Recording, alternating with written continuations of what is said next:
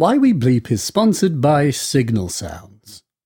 Hey, you, Sarah Davachi fan, are you interested in making electronic music? Come right this way. I know well of a retailer able to provide fascinating and interesting equipment at a moment's notice the drop of a hat. All manner of interesting electronic doodads can be purloined in order to make electronic music, be it drone or other. For not content with just stocking one single brand, Signal Sounds have the foresight to stock more than one brand, including Jomox, a hard man to get hold of. They've got the Alpha Base, in your face, along with Tenderfoot modules coming straight out of Taiwan. The Benjolin, finally, has arrived, they are very excited. It hasn't been available since Epoch stopped making his version. And then, darker than the sense of humour required to navigate 2020, it's the new grandmother and matriarch Dark Series from Moog Music Incorporated are in. And finally, they have stock of the Mobula Mobula ROT which literally Jason sent to me because he wanted to see if I could pronounce it. So for your electronic music curio needs, head thy mouse clicks to signalsounds.com. That website is signalsounds.com.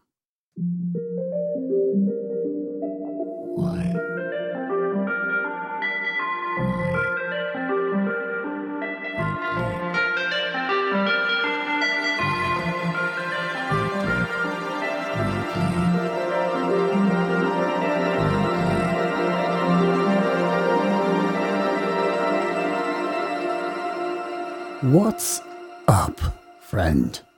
Hi, hope you're well. Thank you for joining me.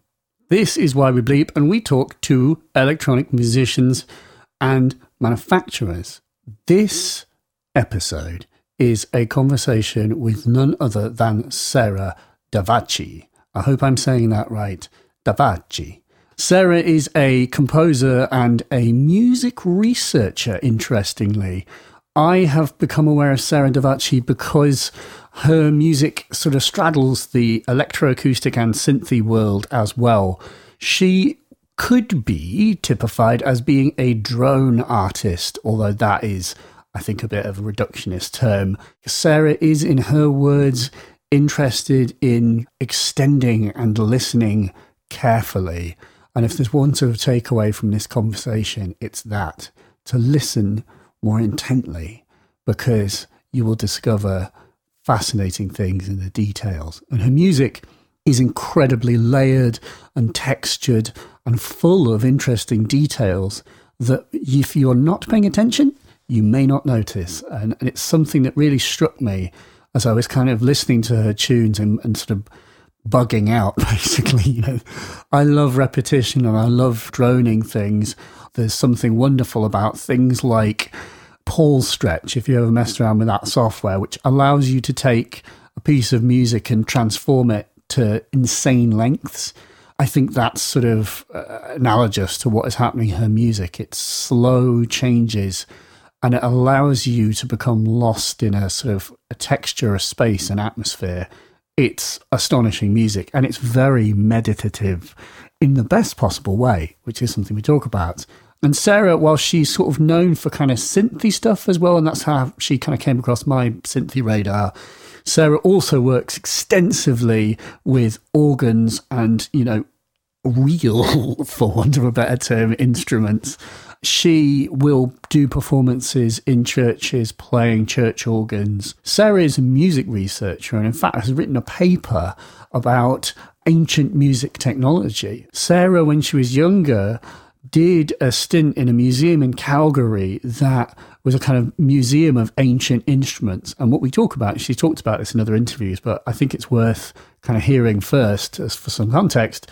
She would pick an instrument from that museum, which was not well attended because it was in a very part, cold part of the world, um, at the time not that well known. And she would each week sit down, learn about an instrument first, and then learn to play it and get more out of it. And there is some fascinating hints and talks she has in this about that idea. There are instruments that are just lost. Well, not lost, but they're they're not played. So they're instruments that have you know, just fallen out of favor. And I think that there is a really fascinating takeaway from this about how there are the interface, which is something that we think so much about in the electronic music world. You know, here's a new synth, here's a new gadget. It's got a funny squiggly, you know, ribbon pad on it. It doesn't have the same kind of thing that other synths do. And I think sometimes those things can be seen as a bit, why would you want that? And that's a bit silly. And I think what Sarah can teach us is that there's there are, history is littered with hundreds of instruments that have been discuss, discarded and could probably teach us a great deal about other ways we could be interacting with instruments. That is an aspect of the future of music is processing technology is so powerful. Is it not more interesting how we interact with instruments? Is that not something that we should be thinking more about? So this is a conversation with Sarah and it's talking about all those things and more. But just before we get into the conversation, we have one more sponsored message. Why We Bleep is also sponsored by Skillshare. Skillshare is an online learning community for creative and curious people, offering thousands of inspiring video based classes on a myriad of topics there are classes for everything you could possibly imagine, from illustration to graphic design, music production, animation, creative writing. The list, it is long.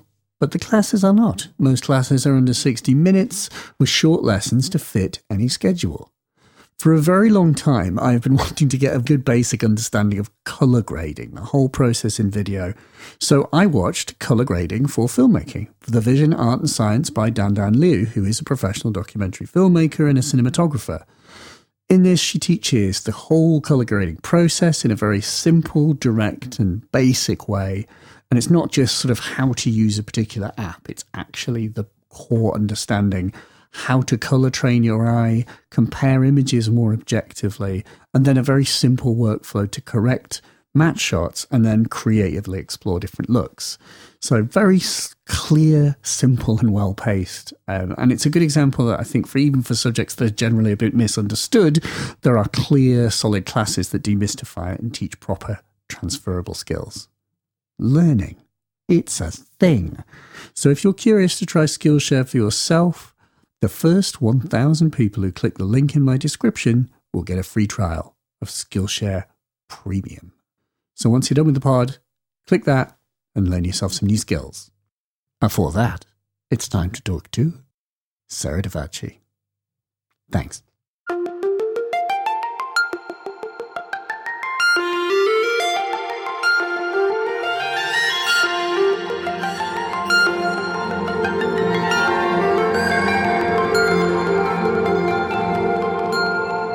I suppose the question is like, you know, from your historical studies and sort of, you know, instrument research, I guess, what, you know, what historical insights have had the greatest influence on your music? What would you say from the past has had the greatest bearing on your present work? I guess I would say that one interesting thing that I think you start to realize pretty quickly is like a trend in all facets of idea or development of ideas or whatever is this notion that whatever is more current, whatever is newer is or more modern is somehow like better than yeah. what came before it? That it's this idea of progress that you know the, obviously the older things were not as good and they've improved on them and now we have something that's closer to what the perfect version of it should be.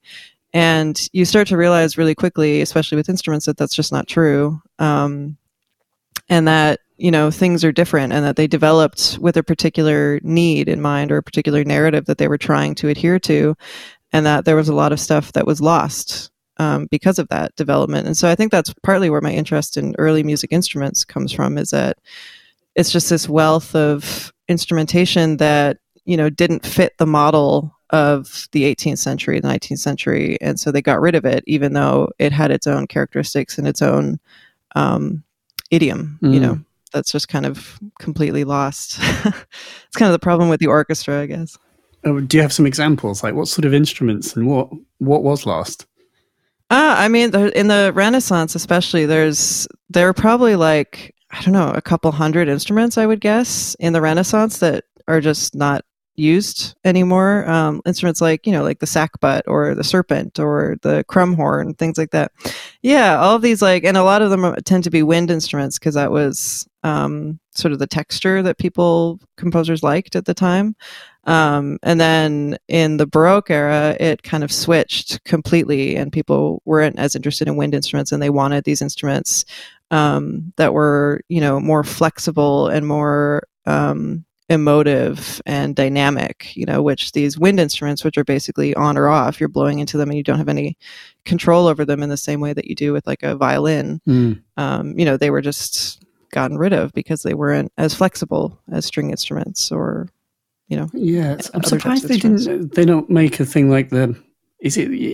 Uh, it's not a harmonium, but the organs where you have the sort of foot pumps, you know, where you and you can kind of allow enough air to fall out of it so that you can swell. Uh, I guess they weren't sure. using them in that way, or were they? Yeah, no, and I mean organs are kind of the interesting exception to that. I think partly because you know they're not that easy to get rid of yeah. they're quite like physically they're quite big um, although that's not to say that uh, so many churches just dismantled their organs and threw them away um, but that's what happens with a lot of instruments but yeah um, i think also because they were built into spaces um, that you know they kind of survived that i would say um, so yeah there are actually a lot of organs around that that still are very connected to like this mechanical way of playing in a way that a lot of modern organs aren't. Do you, how do you mean? As in that they they have facilities for sort of human what swelling or or what exactly? Yeah, well, actually, even there's an organ that I used on this new record um, that is exactly like that. That it has. Um, so I was playing it, and so most modern organs have an electric blower that just blows air constantly into the instrument. So you have this constant, steady stream. Um, but prior to that, people were pumping air into the bellows of the instrument. And so this instrument that I was using is a really large um, pipe organ that had like, I think, four or five um, hand pumps, like big hand pumps. And so there was another person who was just pumping, going back and forth, pumping all of them while I was oh, playing. Amazing, yeah. Yeah, and it's just it's such a and you can use that musically as well. You know, there's um, because it's not a constant stream of air. You can play around with that pressure, and you get different harmonics um, and a different sound. So yeah, it's just another um, way of playing the instrument that you just can't do on modern instruments. How does it change when there's less air in it? You know, to me reminds me of like the things of, um, you know, when they have guitar pedals that you like starve the batteries in them, so they kind of do weird things. like what what happens in an organ when it's like starved of air?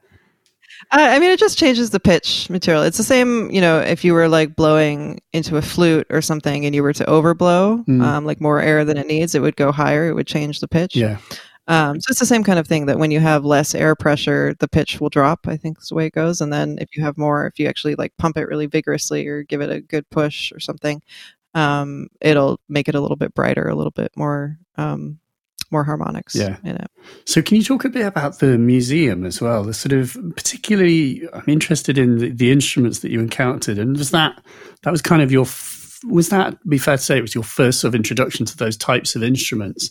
And were you making music before then, or was that did, was that also coinciding with when you became you know started producing music? Yeah, it definitely was the first like real exposure to those kinds of instruments and it was the first time. I mean it, it's funny because it kind of all coincided at the same time. It was like me being at the right place at the right time in my life um, where you know I was classically trained in piano.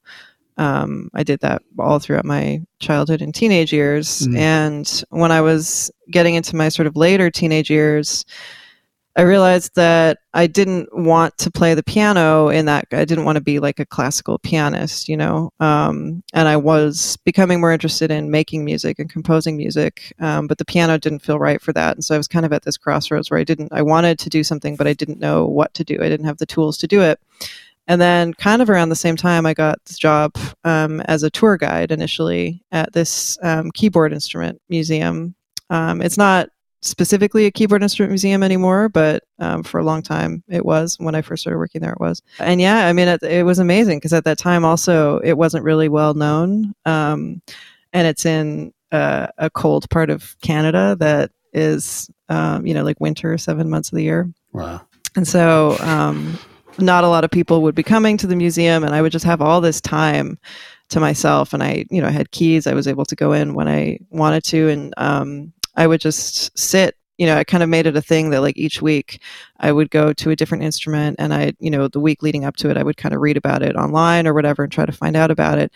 And then I would go in and spend like a couple hours just getting to know the instrument, figuring out how it works and playing around with it. Um, and yeah, it was just like a wealth of, it was the best education in instruments that I could have gotten I mean, early on, especially, um, and kind of at the same time again, I got equally interested in organs and synthesizers.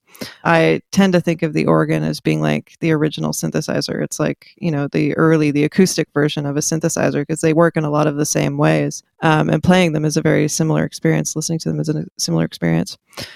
Um, so yeah, I got really interested in those at the same time. And I think, you know, I think initially it was just the fact that they could sustain sound that was like the thing for me that I was like, oh, this is the instrument that I'm meant to be playing, not the piano, you know.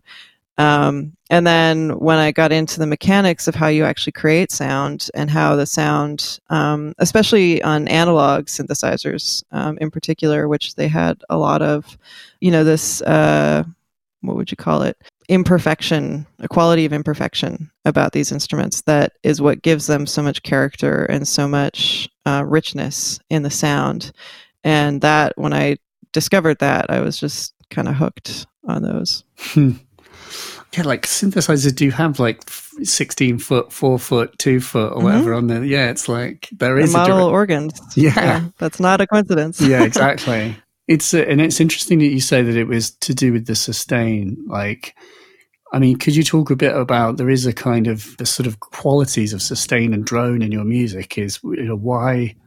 Where does that come from? It's interesting that you were like the piano just didn't feel right. It just was wrong somehow. It's like it would, it was already kind of baked in, but you hadn't discovered the instrument yet. Yeah, I mean, I remember, um, you know, like in this time right before I got the job, but when I was thinking like the piano just isn't working for me, but I want to make music and I don't know what to do. Um, I remember in the music that I was listening to that I found myself drawn to, um, like specifically a lot of classical music and like piano based um, compositions.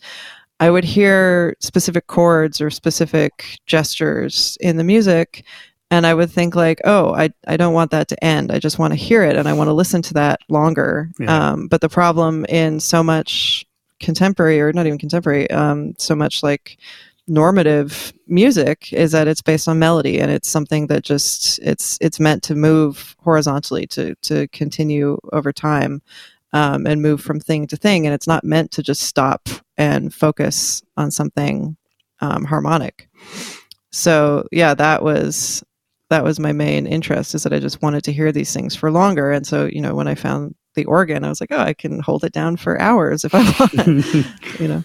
Um, yeah, that makes me think of the, yeah the um, is it John Cage? There's like uh-huh, that, yeah, the organ thing. Recently, yeah. of course. Uh-huh. I mean, that's like the ultimate expression. yeah, so, that's maybe a bit extreme. yeah, perhaps. The uh, I'd wait, like to hear the change happen. Not did he? Is it true that gone. when they fired that thing up, it didn't actually produce the first note for like the first sort of two years or something? It was like oh, I don't know. It was like apparently you know because it's the pause before you know the notes begin is part of it, so therefore that has to progress for, for a while. I suppose the interesting you know, talking about kind of drone and, and just sort of, there's so much sort of texture in your music as well, where it's, um, it isn't just the kind of, uh, I don't know what my question is. It's like the sort of the fact that, you know, when you listen to something, particularly when you listen to sort of pianos with long, long, long, long sustain, you get that kind of sympathetic resonance and there's a kind of, you can hear a sort of swirling quality. And so, I mean, do you think that you are as much interested in the textural thing too. I mean, it feels like that's, you know, especially also because you're deliberately seeming. Uh, I mean, I'm inferring this from just listening to the music, but it must be all recorded to tape, and it's deliberately kind of degraded to add texture. Is that is that fair? Do you think? And is that as much a part of it? Yeah, for sure. I mean, I'm kind of of the mindset that every aspect. I mean, you know, certain details nobody's going to hear. Like, uh, I think a lot of people claim that you can hear particular compressors and stuff like that. And maybe that's true for those people, but I think the average person doesn't hear that kind of detail. But I do think that with instruments, um, yeah, there's, you know, every component that you're using has some kind of quality to it that's going to add to the sound. So whether you're recording direct or whether you're recording to tape, it's going to it's to have a musical quality to it that you can take advantage of. So, yeah, I do I am always thinking about texture and even um you know, I kind of got over my um piano boycott, whatever you want to call yeah, it, yeah. um, for a while. Uh, and you know, I think it's like you say, it's it's just the, the different ways that you can approach these instruments to bring out the same kinds of qualities that you want in them. I think, you know, I think classical or orchestral instruments tend to kind of be presented with this idea of like this is what a piano is supposed to sound like and this is what you can do with it. And maybe they do fit into those boxes a little bit more but there's always you can you know there's there's fewer limitations than you think on those things. I want the instrument to be able to do what it does um, as much as it can without me you know putting all of myself into it or trying to control it in a way that isn't going to be um, interesting to listen to so yeah it's a bit of an exchange but for sure there's always um, you know there's always an element of trying to bring out this this other kind of texture that maybe you don't necessarily hear mm. when you're mm. listening to something that's more you know temporally or like melodically driven I suppose the other thing with organs, which is interesting to talk about, is room acoustics. And mm. it feels like your music is very sort of um, I don't know quite how you've recorded it, and I assume that I mean with organs, there's no line out on these, uh, you know, on a number of these ones. But so, but it, they sound very direct to me. I mean, they sound like they've been recorded to tape, but they've been recorded, you know, with as little of the room, at least in the music I've heard, you know, various albums that I've heard mm. of yours. But the, could you talk a bit about that? You know, the the way that you partly the way you're presenting and recording and how you capture these things, and I suppose also it'd be interesting to talk a bit about acoustics and, and rooms and what your experiences have been of, you know, playing organs that are built into cathedrals and, you know, halls. Mm. Yeah, well, I mean, for the recording part of it, again, I, I tend not to think in like this is going to sound better if I do it um, like this. I, I just think of it as like it's a different way of listening to it. It's a different way of experiencing that sound, um, and it just kind of depends on what you know at that moment i'm looking for in that instrument or what i think that instrument can do um i guess more intimately than something else and that doesn't always mean recording it closely you know to get a better sense of the instrument but yeah i mean in the way that i work it's kind of a mix of things i'd say more of the organ stuff the acoustic stuff is actually more room oriented um, i tend to like to get to capture the whole sound of the instrument. Um, and it's something that I've been interested in more lately too. Is this idea of, like I just said, inst- intimacy at a distance, if you know what I mean? Um, like being able to hear something as being intimate, but understanding that it's happening, you know, in another room or at some kind of distance from you, as opposed to having it be right in your face. I think that's an interesting production trick that is fun to work on and that I think sounds interesting. But, you know, when I do stuff, you know, if I've recorded something and then I go to overdub it in my studio, um, often I, I mix those things as sounding a bit more intimate, um, a bit more direct. And that's another thing that I like doing is playing around with this idea of space in the actual recording is, you know, having things that are at a distance and things that are a little bit nearer and having it be this space that isn't really um, part of reality mm. in any normal way, you know, that you can't really imagine how it would play out acoustically. Um, that's kind of interesting to me. Um, but yeah, I mean, with organs, you know, it's it's interesting to try to record them and to to put them into that context because it is again, it's just such a different way of listening to the instrument um, in a way that I don't think most other instruments fall into that category. Like I think when you you know when you listen to a piano live and when you listen to it on a record I don't think there's quite as much disparity. Um, or disparity, I don't know, it sounds pejorative, and I don't mean it that way. I just mean like there isn't as much variety, I guess. Mm. Um, in how you hear those two things. And what's amazing about organs in particular is that they can serve one purpose on a record, on a recording, and be intimate in this very like headphoney kind of way. But then when you listen to them live it's just a completely different experience. You know it's it's just a very different sound. And then one step further from that is actually playing them live is a completely different sound than actually sitting out in the audience and hearing them. And that's what's kind of fun about playing organs is that you're getting sort of a unique performance for yourself and you're getting a different way of hearing the instrument it's uh, it's really interesting that idea that it might not sound best to the person playing it. I mean, that's I suppose is a common thread. If you've have ever performed live, it's quite you know my experience is always like you always kind of get the second rate version of the the music you're playing, and the audience gets the best version of it. You hope, but. Mm. Um, I think it's particularly interesting thinking about the way that organs historically will have been constructed for specific spaces. And it's that idea that you cannot separate that organ from its space. So it's in a sense that the you know um, the space itself is part of the organ. I think that's a really interesting, poetic and sort of literal, actual, physical um, element to these things. That you know the the church itself is part of the sound. That's nuts. Absolutely. Um, and yeah. how it must change when there's a, a congregation versus when there isn't. Oh yeah, yeah. It's a really fascinating thing, and that's what I try to do. That um, to kind of take advantage of that when I play organ shows, um, like live. You know, there are certain things that I'll cross over, like certain gestures and things that I like working on on all organs. Um, but I try to compose specifically for each organ because it is a different instrument and it is a different space, and it's just it, it's never going to line up one to one from one organ to another. Mm. You know, so in my opinion, you might as well take advantage of that um, difference between them and and use it. So, can we talk a bit about sort of pro- approaching projects? Like, I suppose you know, thinking of like your new album, Cantus Descant, or I was listening to Gathers as well, and it's sort of this. Mm. I think, if I'm right in thinking, it was like on Gathers, especially this is also going by the handy description on Bandcamp where it's where you sort of you actually explain a bit about what each track is constructed from and you can kind of see in that album for example that each track is like inspired by one instrument you know? And so i mm. suppose my question is like what sort of thoughts and structures do you have before a project goes ahead goes ahead? Um, and kind of how would you declare that something is done as well?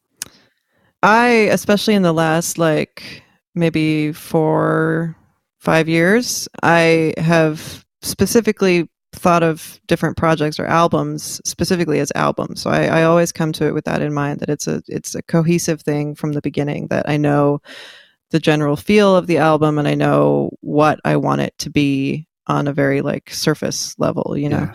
Um, so when I'm planning it, it's always with that in mind when I'm thinking about what instruments I want or how the different pieces are going to relate to each other or how each of them are going to sound. Um, yeah, it's always in this under this umbrella of the album. But it also, I mean, it varies so much. I think I feel lucky to be a keyboard player because I think, um, you know, the keyboard is an interface. It's not really an instrument. It's just a thing that's been added to a lot of different instruments. And um, I think it's given me the advantage of being able to have access to a lot of different types of instruments and not just instruments, you know, that use the same kind of playing technique, like a, a harpsichord, for instance, which is maybe a bit more akin to like the way a guitar works. Mm but then also being able to translate it to organ, which is like a woodwind instrument, basically. Um, it's just a bunch of pipes put together, you know. Um, so yeah, I tend to think of things in terms of um, like from a structural perspective. I tend to think of things in terms of like focusing on specific techniques or specific instruments um, with each album and kind of taking advantage of what I can in those, which I think is interesting. Could you describe sort of working on tracks? Like, how would you um, you know, on a say, you know, on Cantus Descant, like how would you approach the pro? Is the process of recording a track done as like one single pass? Are you multi-tracking these things? You know, how does it work? How what's the process?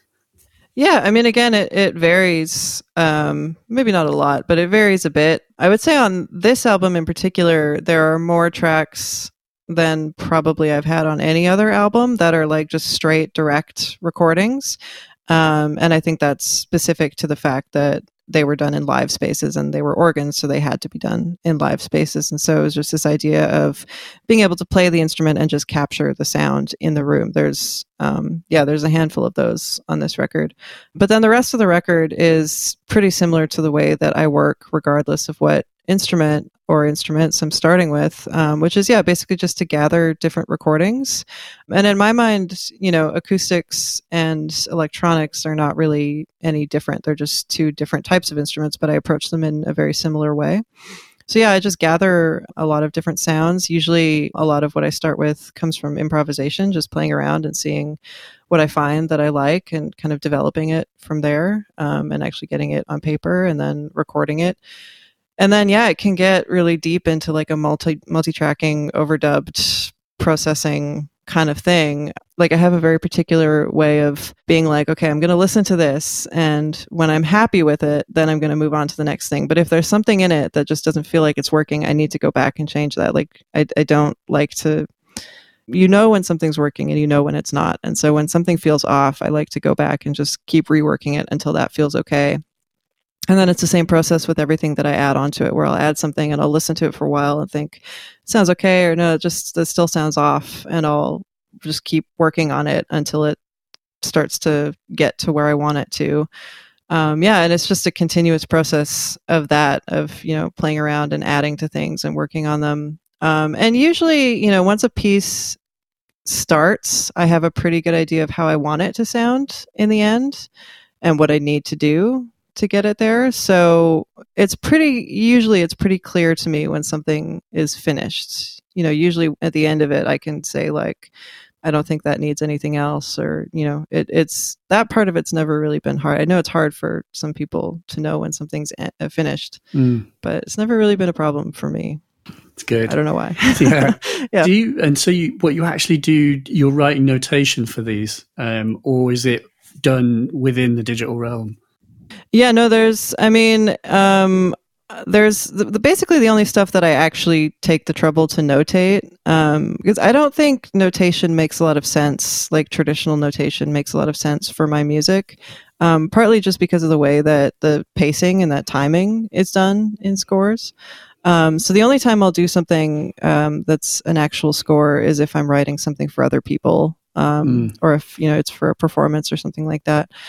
Uh, but everything else is um, is just handwritten notes. So it'll just be like a page of you know writing out notes and like actual musical notes, and then writing out notes about it and different things by hand.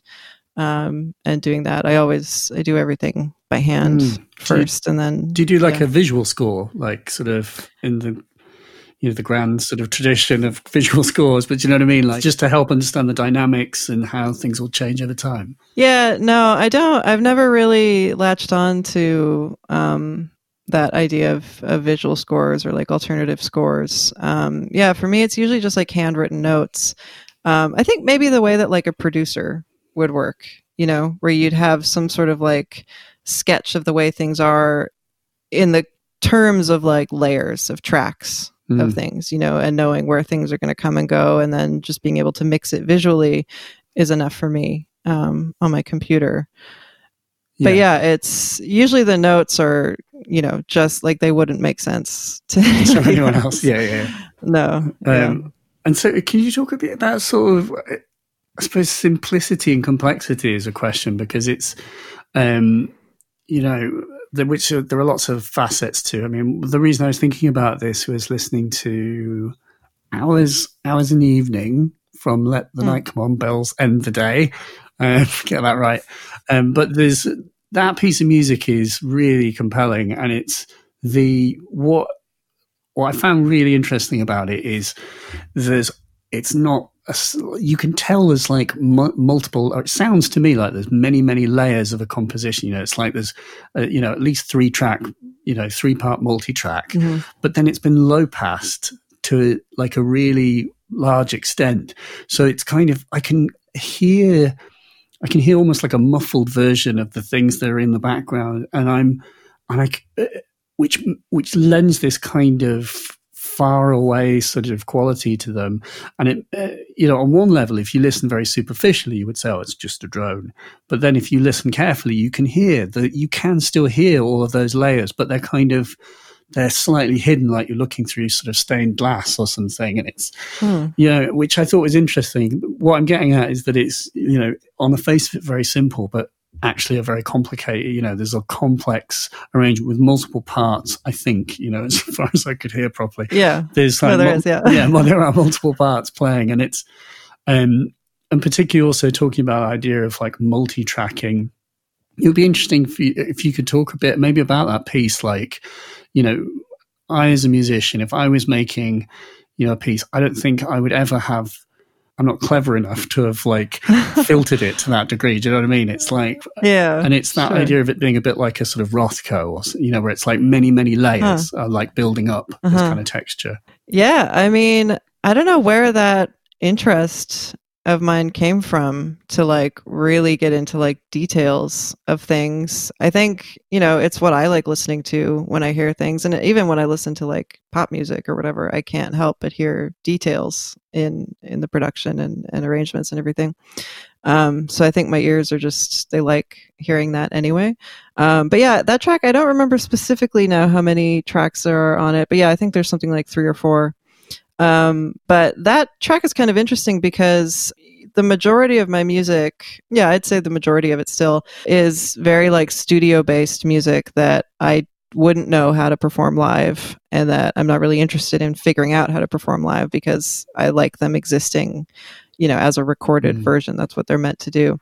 Um, there have been a handful of tracks that come from the opposite direction, that come from a live performance, and then you know it's something that I like, so I figure out how to pare it down to a sort of recorded version or studio version, and that's one of those tracks that started as a live performance. So the the actual version of that track is like you know forty five minutes or something, Yeah, yeah.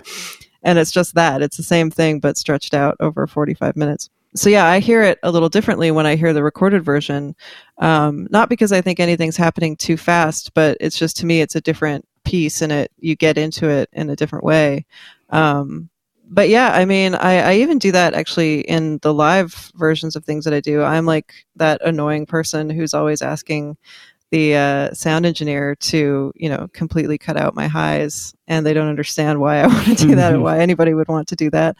And sometimes I have to lie and be like, oh, you know, I, I don't I don't even really use high frequencies, which is not even really true. Um, but it's just that that muted quality of it um, is something that I don't know. I think it just forces you to listen a little bit closer. It's almost like a trick of pulling, you know, when you're not given it, like you said, like with stained glass or something, when you're not given um, the full picture or as many details, you have to stop and, and look at it a little bit closer and pay more attention to to hear what's going on. Or you can not do that and then you just miss it completely. Um, like you said, with people who just see it on like a surface level and think of it as like a drone. Um, which unfortunately there's no shortage of. Of course. it's a very polarizing type of music. Not I find there are a lot of people who don't like I listening do to it. find that surprising. I sort of, yeah, like I kind of, I understand why people would say that, but I also, I think it, you know, which I mean, this is going to sound wrong, but I, you know, I almost because this is this is almost the B file with Spotify, where like music is is designated for purposes, you know, versus Mm. being for the, you know, for its own merits. It's like you know, music to jog to or music to. But I think you know, I do think that that type of music does have a very powerful role, and and you know, for for entering kind of meditative states, you know, it's a way, it's almost a way of practicing meditation for people who are probably less inclined to do it because it's. I don't see a huge difference between focusing on your breath versus focusing on, you know, hours in the evening for hmm. 20 minutes. Like, carefully and, and just really focusing on listening to that music, I I do not see how it is in any way different to um, meditation. Hmm, I appreciate you saying that. Yeah. Um, yeah. I mean, it's hard for me to have an opinion on it because it's, I can't imagine feeling a different way, you know, Yeah, um, because it's just how I listen and what I want to listen to um, when I make music. And for me, it's very much that function of, you know, having this way of like slowing myself down and, um, you know, having music be that sort of, um, you know that uh, vessel or whatever you want to call it for getting into that state of mind. Um, it's really useful for me in that way. But yeah, I think you're right about the Spotify thing. Um, you know, just streaming in general. That it's so low stakes and it's so you know people need that immediacy and if something doesn't pop at them right away unless it's something that they know they want to listen to they're not going to wait 30 seconds mm. for something to fade in you know they're just going to move on to the next thing so there are tracks. Yeah. There are tracks of yours that literally are yeah, like thirty seconds fade. Oh yeah, that's kiss uh, of death. The, the shorter end of yeah, yeah. things, I would say it'd be interesting to talk a bit about the studio and stuff and like you know what on two fronts like you know a i suppose i'm interested to know i haven't really seen you know like i saw some article about your studio but um, could you describe if i was in your house what would your studio if your studio is in your house which i assume it is but what does it look like and how is it arranged? And how is it sort of how have you changed it over time you know as you've worked more and more with the equipment you know what do you how have you refined it to to make it perfect for yourself? And and then also kind of how do you use it? If you're talking about using this stuff as a kind of as a sort of state altering thing do you what do you do when you sit down? How does it work? Yeah, well, I'm in my studio right now, so it's very easy to describe. Um, yeah, I mean, it's funny because um, I've had this studio set up, I guess, for like three years now, for as long as I've been living in Los Angeles. Mm. Um, and before that, uh, I had a period like probably a year and a half where I was kind of in between places, jumping around from place to place. And I had most of my gear and instruments in storage. Some things were like split in different cities across the country in Canada um, which was just like a really horrible way to live because I didn't have, you know, I, I didn't have anywhere that I could go to like rely on for that. Yeah. You know what I mean? Um, so just having a space to have a studio is really important for me to, um, I don't know, to just feel like I have some kind of grounding. I hate that word, uh, but some kind of grounding on on what I'm doing and what I'm able to do when I'm feeling like making music. Um, but yeah, I mean, I have it. It's not a very big room, but um, it's like a child's bedroom. But um, you know, I just have my desk with my speakers and uh, interface and all that set up. Um, and then in my actual studio proper, I have all of the instruments that I use on a more regular basis set up. So, like my main setup in one corner of the room, I have the I use the digital Mellotron, the M4000. Mm. I think it is that Mellotron made. I use that quite a lot, and I have a an electric organ. Um, it's a Korg CX3 that is like an analog version of a Hammond B3 simulator. So it's just basically like a um, you know, a much lighter, much cheaper mm. version of a Hammond B3. Um, and then I have a couple organs, a couple harmoniums set up.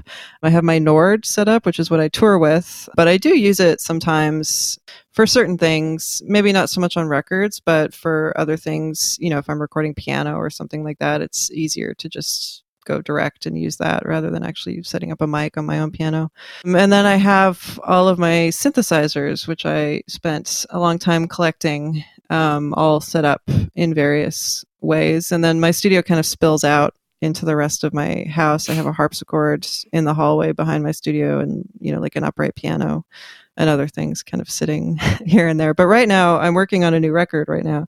So I have uh, all of that set up specifically for that so I can just, you know, pr- turn it on and hit record basically.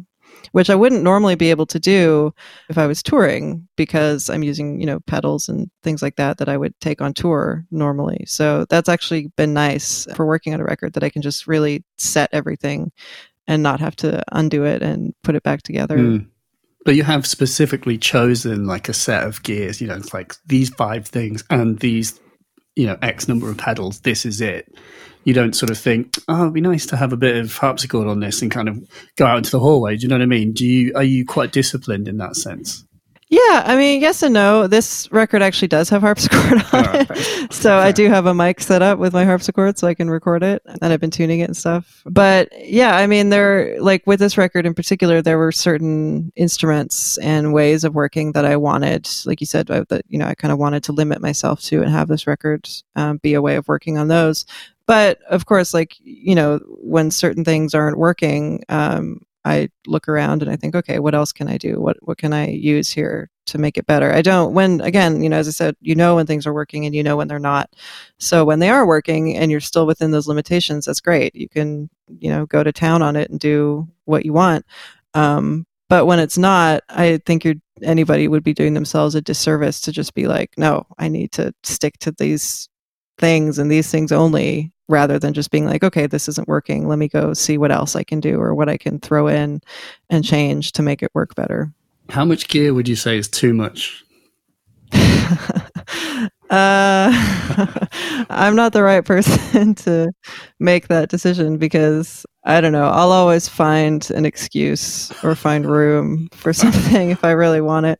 I don't know. I mean, the things that I collect are they fall pretty cleanly into two categories of things that I use, things that I like using, things that I think sound cool, um, and things that I find like historical interest or value mm. in, but that I don't necessarily use that much on my own music.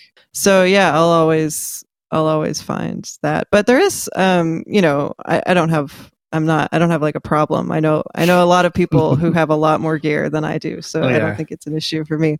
I mean, all of the synthesizers, I use them on records from time to time, but I don't, you know, most of them I wouldn't have been able to tour with anyway. Some of them I did used to take on tour, but they've since been retired for the Nord just because it's like way too stressful and they're too fragile and you know just it's it's not they're not things that you tour with anymore unfortunately um but i mean the more like historic things that i don't hang on to them just because they're historic i do like playing them and I, they're instruments that i love but um like i have an ems synthi aks um, that I used to tour with, which is ridiculous.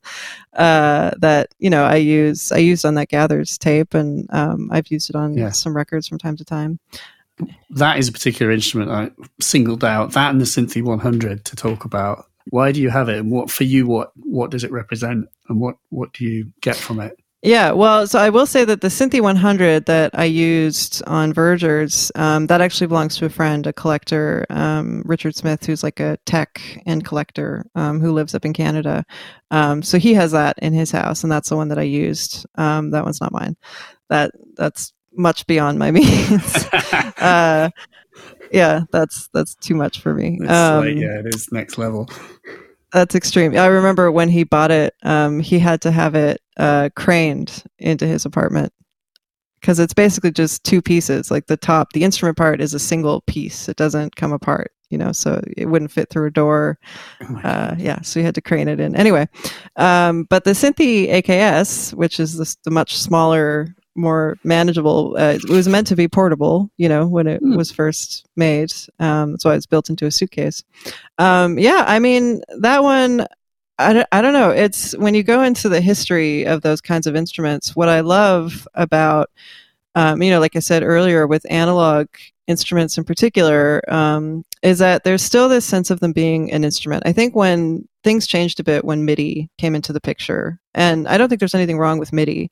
I don't think there's anything inherently good or bad about any type of gear or instrument. I think it's just what works better for people, for particular types of people, you know. But from my perspective, I think that things became a bit different with MIDI and as things moved more into the digital world, which which happens in all instrument design, is that it, it starts to become more standardized. It starts to become, you know, it's the same like I was saying with Renaissance instruments moving into the modern orchestras that they wanted things to be more flexible. They wanted them to be more reliable. They wanted them to have more dynamic variation and things that, you know, you could just do more with it. And I think that's kind of the um space that MIDI filled is that, you know, we don't want 10 instruments that can only do one very specialized thing. We want one, you know, interface that can connect to all these different things and just that's all that you need, you know, to have it be more versatile and more flexible. And for me, the way that I work, I like very much to interact with specific instruments. And I, I see them as being like individuals, you know, like I said with organs, that they're each different. And I feel like analog instruments, in particular, analog electronic instruments, um, still retain that quality. And so when you look at these um, earlier instruments, you can see not just in the specific instruments, but even in the manufacturers that the way that they were doing things was just different, you know, and and so you would find yourself gravitating towards particular types of instruments just based on the way that EMS did things versus the way that Moog did things versus the way that ARP did things, you know. So it's a very personal response to the way that all of these basic features that all synthesizers share have been um, expressed in particular instruments. And for me, I mean, there's part of it that's just the way that EMS the story of EMS and the way that they marketed themselves, I think is really interesting. Um, in the same kind of frame of mind that Buchla was doing things, which was always to be a little bit more alternative, whereas Moog and ARP were kind of like, you know, catering to professionals. Mm. Um, I feel like Buchla and EMS were kind of catering to artists a little bit more, um, or people who are interested in exploring or saw synthesizers as opportunities to explore. Uh, yeah, and so um, the Synthi has just always been, uh, you know, an instrument that makes sense to me and that sounds the way that I want it to, and and behaves the way that makes sense for my music. So yeah, it was. It's, it's never really been a complicated decision. it's a. Uh, it seems yeah. In a way, I was like, ah, oh, you know, the the Synthi seems so kind of like your music feels so carefully constructed and controlled that it felt like a sort of uncontrolled. You know, it's sort of the the legend of the AKS is it's sort of a you know an uncontrollable kind of beast.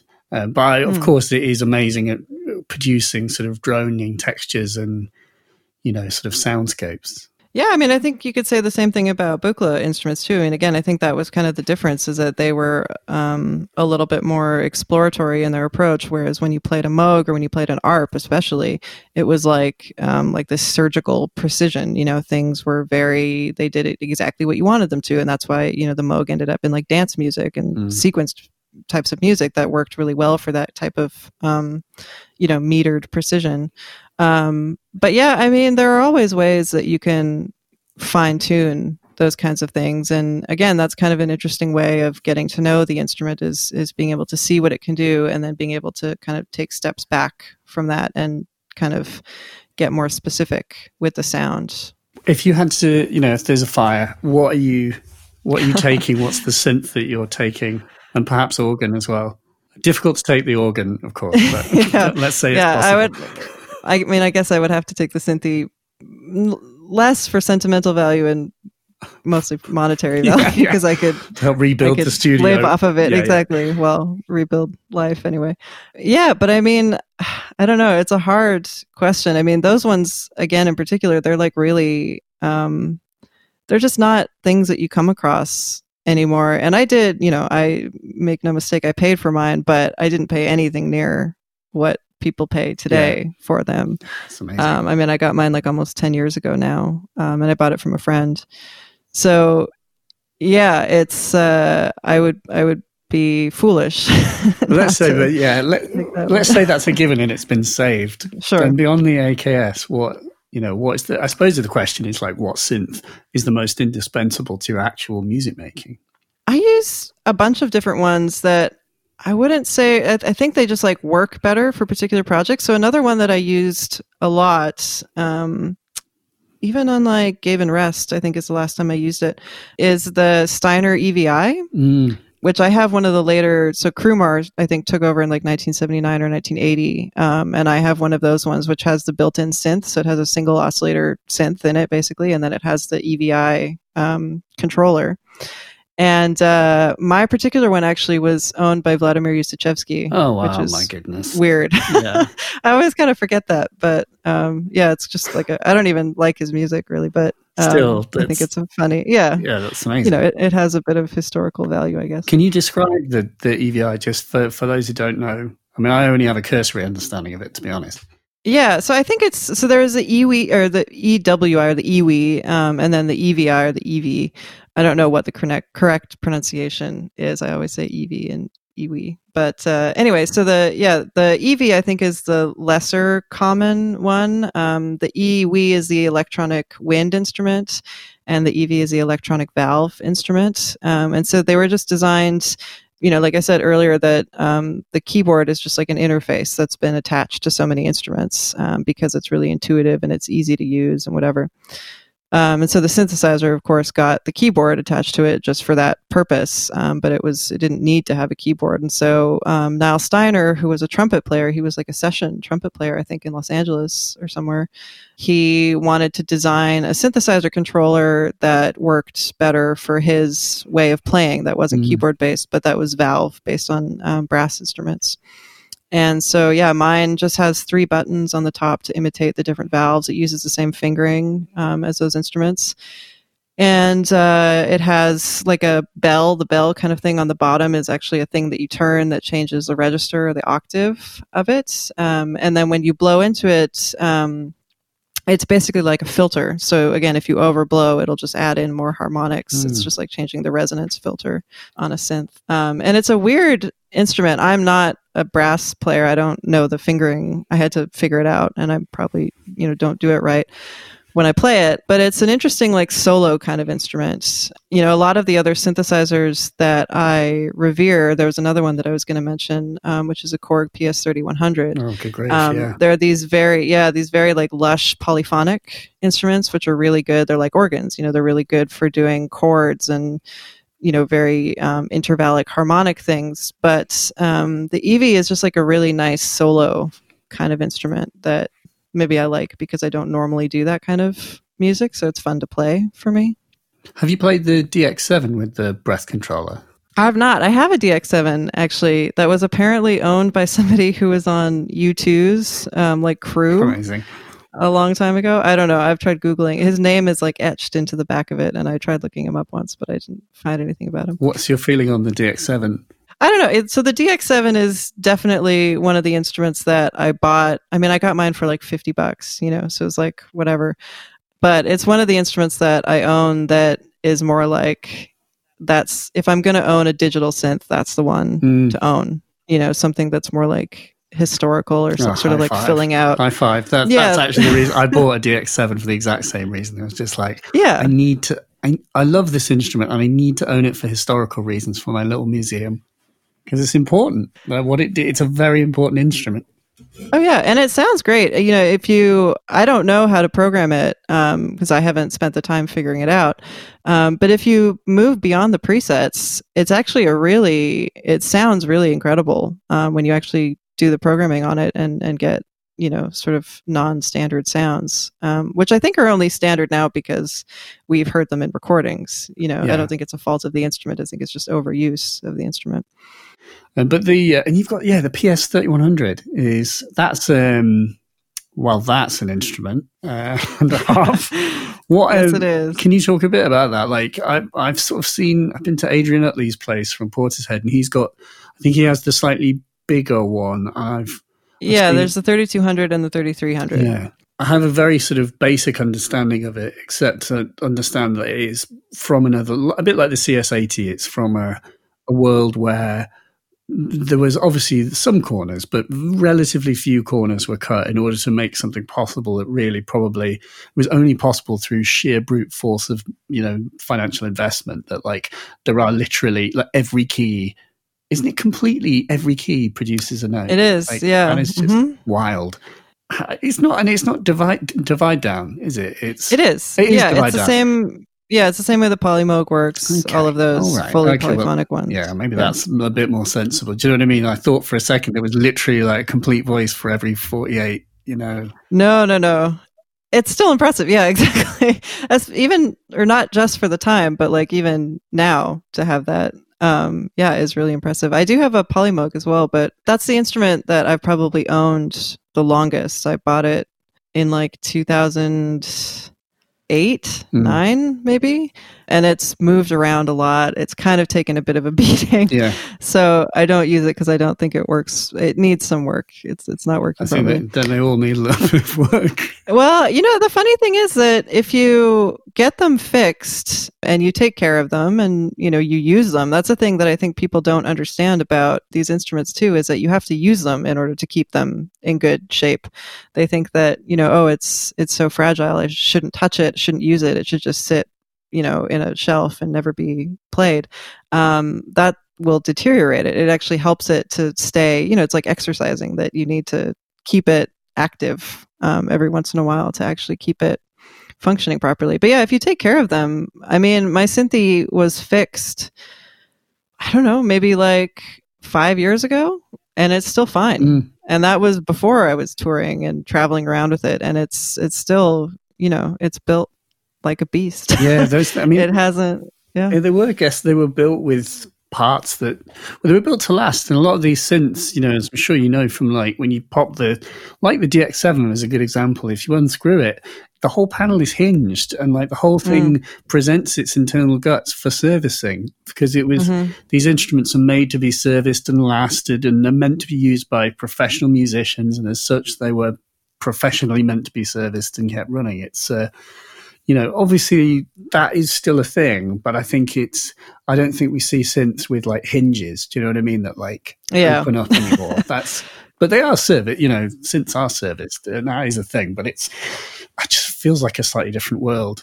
I agree. Yeah. And I, I mean, I don't know. I think it's, it's true with a lot of, again, like in this time of sometime in the 80s where things kind of switched into this idea of like, you know, planned obsolescence. Like, let's build things to not to last and then people will buy more of them when they die. You know, it's like this weird marketing campaign kind of project. Although, at least I suppose also just to make things more affordable so that yeah, you sell more I suppose, of them. I yeah. guess it's that too. It's um yeah. What um you know, if you were sort of starting out again, what would you what would you buy? Wow. Um I don't know. I mean, I kind of I kind of have everything that I want. At least in terms of synths, I would say maybe the only other thing that I would want um, is like a nice string synth. I don't really have mm. anything like a dedicated like a Solina or something like that would yeah. be nice.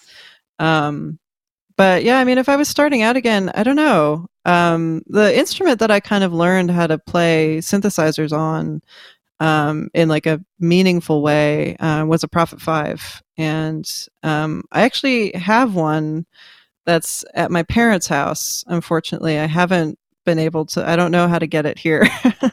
I, I, just haven't had the time to pack it up or anything like that. Um, so I don't know. I guess maybe if I was starting out again, I don't know, maybe I'd, I'd go straight to that. It was just recently, that was probably the most recent synth that I bought.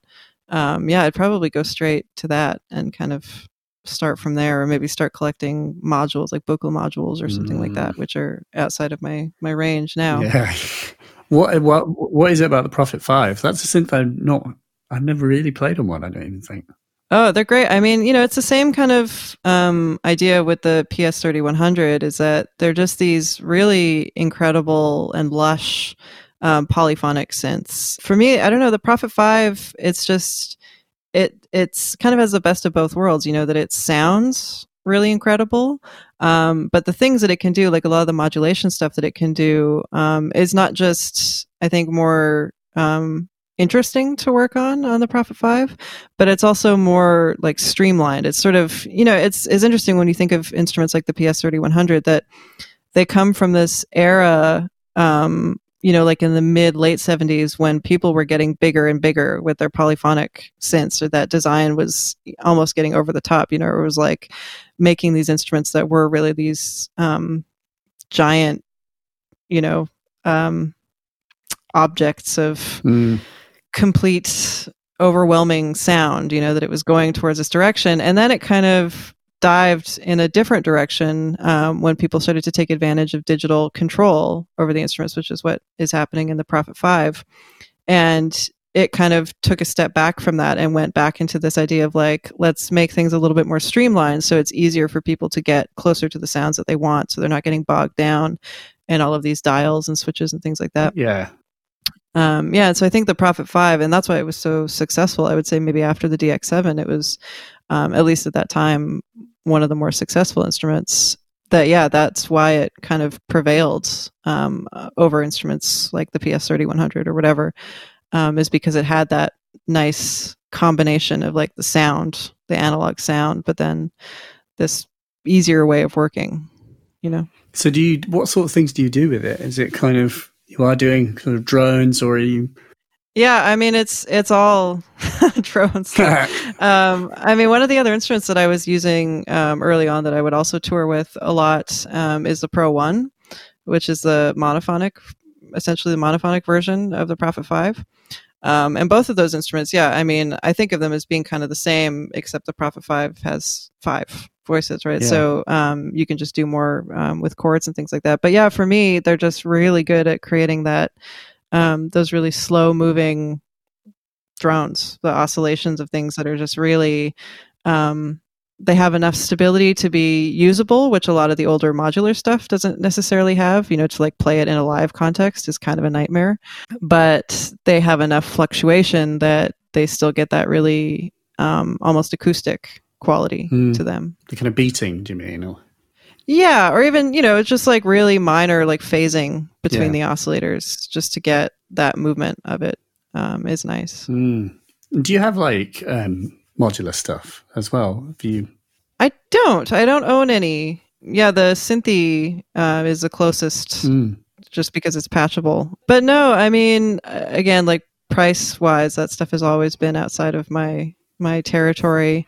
Um, and I also, uh, you know, again, I kind of subscribe to the idea that like everything has its function and has its use, and there's no good or bad instrument, you know.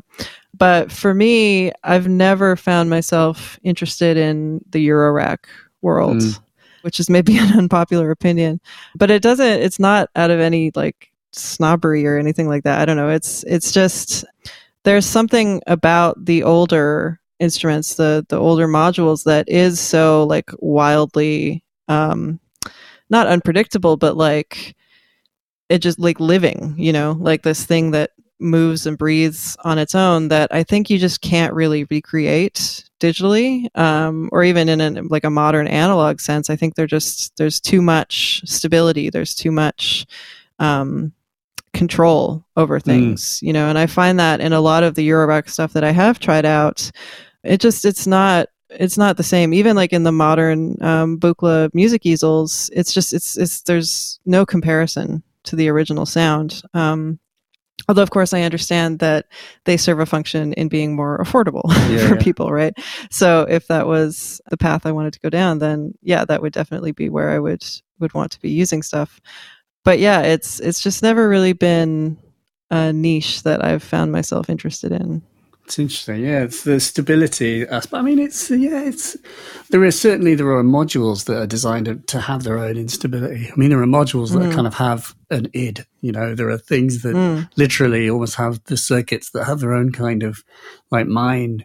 But I think it's that sort of um, I don't know. It's sort of I, I think about the you know your music and it's uh, there's a sense of sort of purity and simplicity, but where you've you've you're I feel one of my issues with Eurorack, and I have a lot of it, and it's sort of what I'm known for is like making videos about Eurorack and stuff. And it's, yeah, it is that thing that it's Eurorack is the antithesis of um, an instrument in a sense, but, Mm, which is ironic because you can use it to pr- produce instruments. You can make your own dream instrument, and you could make a drone instrument, but it's that idea that it would always potentially change, and therefore you could Yeah. never master it because you will always be compelled to change it. Whereas a Synthi AKS hasn't changed since 1968 or whatever, and um, yeah and but then also it's just you know uh, it's that thing of like having less instruments and working harder to get more out of them is you know and I, as I listen to your music it's sort of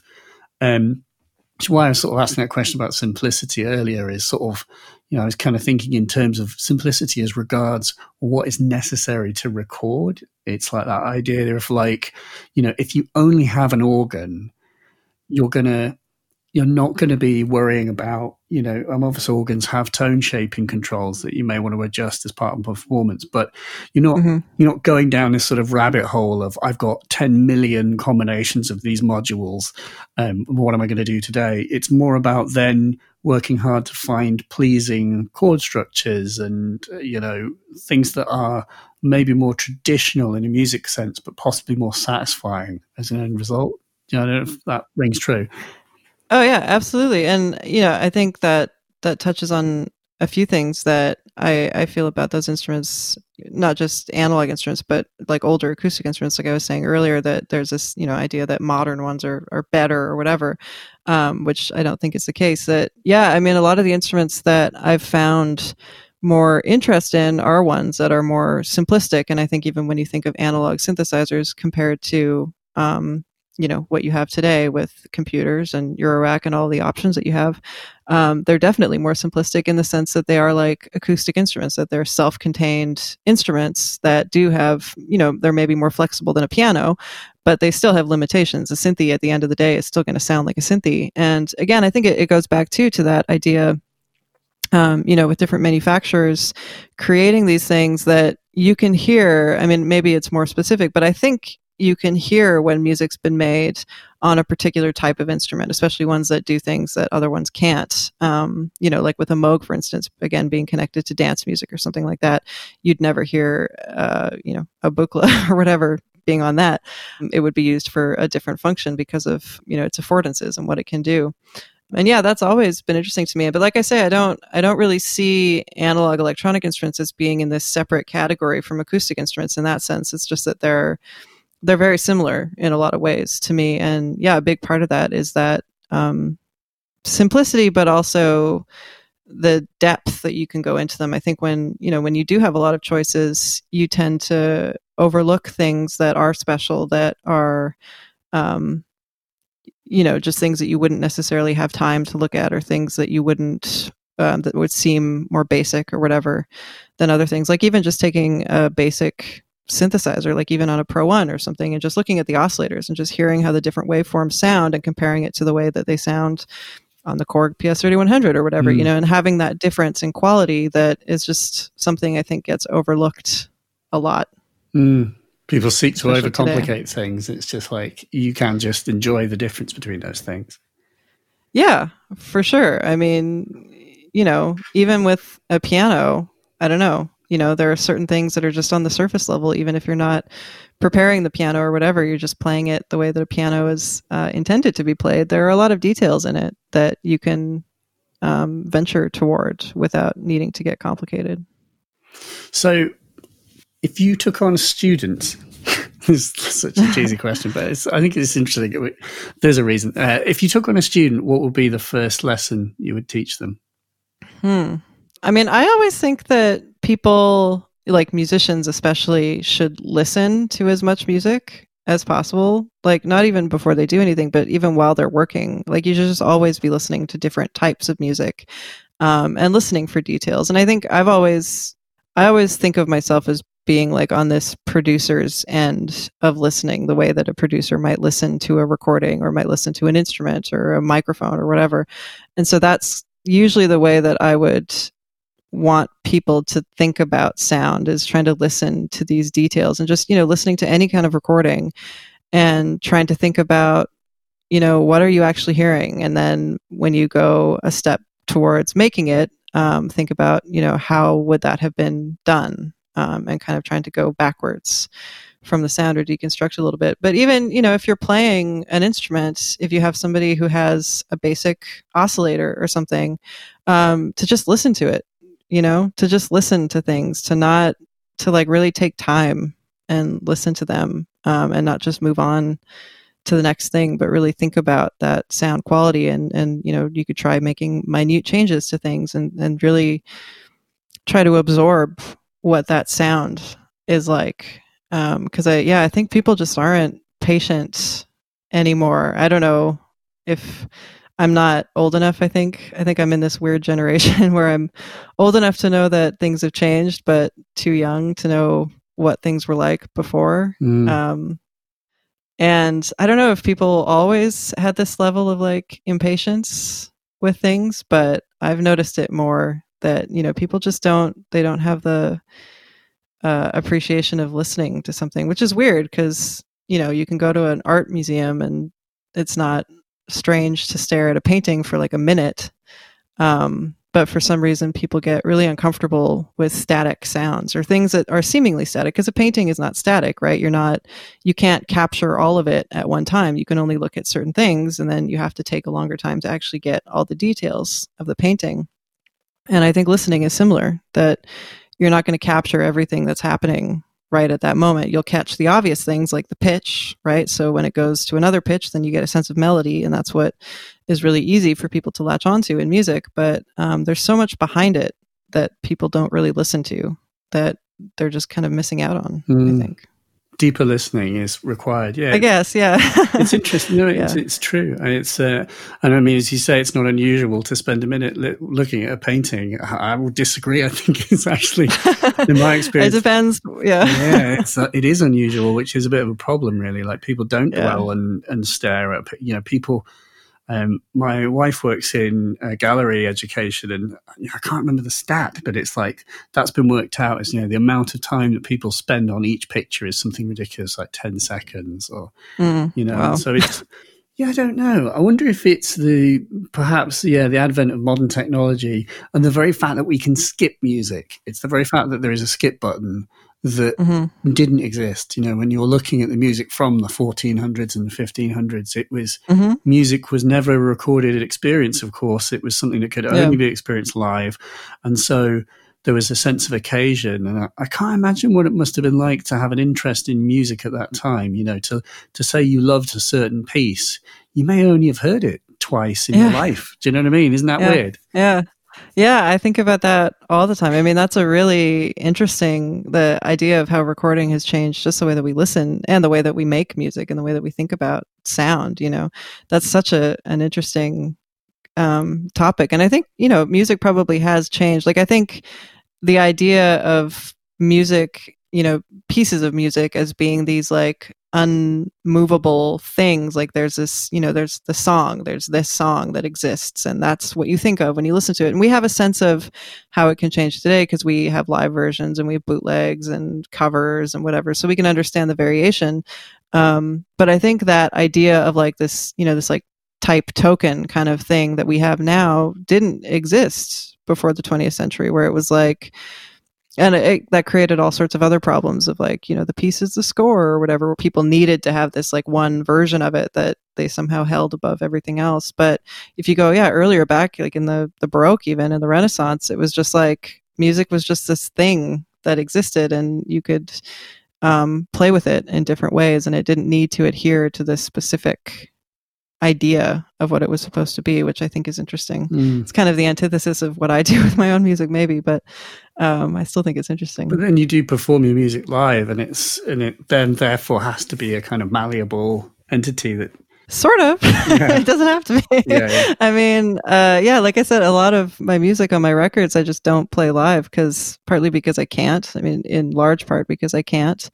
Um, but also partly because I don't I don't want to try. I think it would remove something of the actual piece to try to put it into a different context. So part of me just likes to let it be what it is. And then the opposite of that, when I'm playing live, I like to do things that I can't do on records, you know, have, especially with duration and things like that.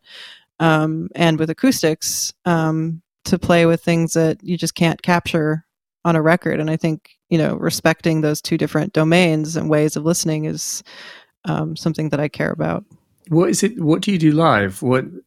How does it differ, and what, what does the show look like? I mean, it varies. Like I said, I mean, there are some pieces that I can do live. So yeah, there's probably a handful of pieces that if I wanted to, I could play live. Although, um, especially the stuff from earlier albums is on these older instruments, so I would have to take them out. So you know, it would have to be like a local show or something.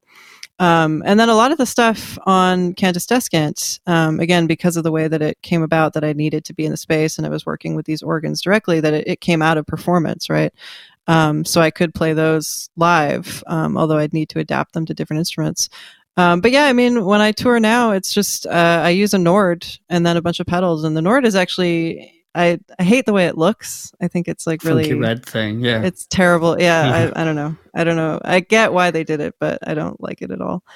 Um, but it sounds pretty good, mm. actually. Mm. That's the nice thing about digital simulations of things now is that it's been so long that they're actually they actually sound pretty good now. Um, they don't sound, you know, cheesy or whatever mm. like they did in the early '90s.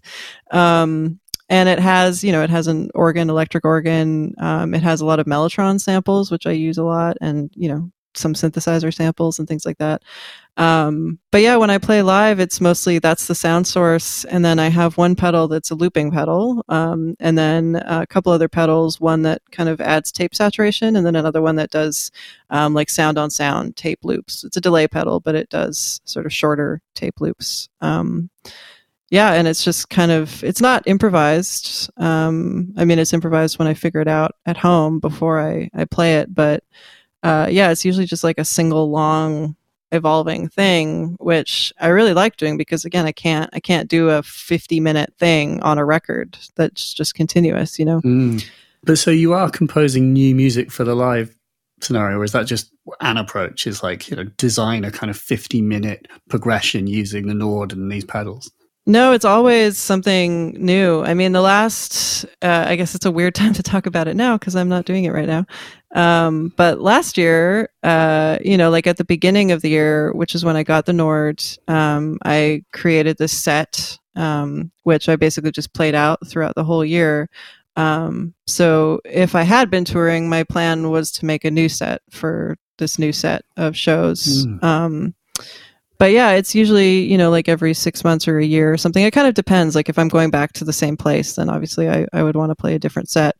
Um, or if it's something specific, like I do a lot of performances with um, like chamber ensembles, like strings or mm. whatever. Um, and so those are always specific usually to the that performance that I write out. Um, and then again, organ stuff is, you know, usually like I, I, travel with my notebook or whatever, so I have my my scores of things that I know I I want to do at some point, but I, I usually um, create the piece like during my sound check, essentially, um, where I'll work with that particular organ and figure out the registration stops on it, um, and then create that specific piece just for that organ. Then and there at the venue, so mm-hmm. it is kind of yeah. improvised, but with a little pre-prep yeah, it's. I mean, I write it out when I'm working on it. Um, you know, it's the nice thing about playing uh, an organ is that you don't have to do a sound check. Um, that you literally can just walk up to it and play it. But um, so I spend that time working on the piece. So I'll have my again like my specific um, passages that I know I want to play. But just because each instrument, you know, it has a different number of manuals, different types of stops, that I want to be able to figure out all of that and know how that's happening. I don't want to be playing around with that while I'm performing. I want to know um, what's going on before. You know, when I do like full electronic sets, I mean, again, I have the set kind of written out that I take from from show to show, um, but there's still room within that. Like it's it's I guess I have like you know goalposts in my performance of like you know at this time you want to kind of be doing this thing yeah. and then doing this thing and so within that i can kind of respond to the way that the audience is if it feels like it should go slower or faster through, different things or the way that the space is reacting so yeah those are like real time things that you can kind of work out in a sound mm. check but you just you get better at doing it in performances as well it's interesting. There's that thing where rooms resonate at certain frequencies as well, isn't there? That, mm-hmm. that kind of the whole like, like makes your ears go. Can weird. be very annoying. I suppose then I have a final question, which is a question I've asked every podcast. But um, for you, what is the future of music technology, or you know, what is the thing that that would help you the most that doesn't exist? I feel for yourself, it, the opposite feels like the question. It should be, what from the past should we remember the most? Yeah, uh, that's a good question. And yeah, if if it was the former question, I probably wouldn't know how to answer it. And I probably I don't yeah I don't really think in that way. That I'm not really looking to like what can I make or what needs to fill this void. I'm I'm more interested in finding ways to make other things work. Um, yeah, I mean, I think just as general, you know, you mentioned a bit earlier this idea of simplicity, and I think that's definitely something is is being able to look at instruments that are seemingly simple um, and to be able to see beyond that you know and to be able to see complexity within that or um, you know detail within that.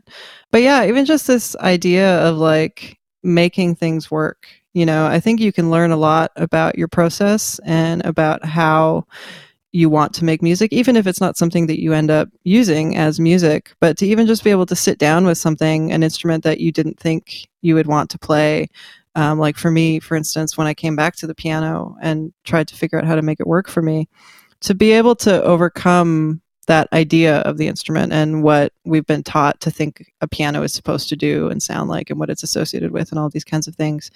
And to, yeah, to take time with these instruments because there's so much that exists. There's so many options already.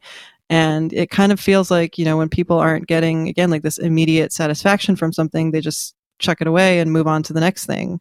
And they want something new and something different. Um, and i think yeah you can you can teach yourself some lessons about listening and patience and listening if you actually take the time to explore things that have been left behind. Nice. Thank you. That was great. Thank you yeah, very much. thank you. That's fun. Yeah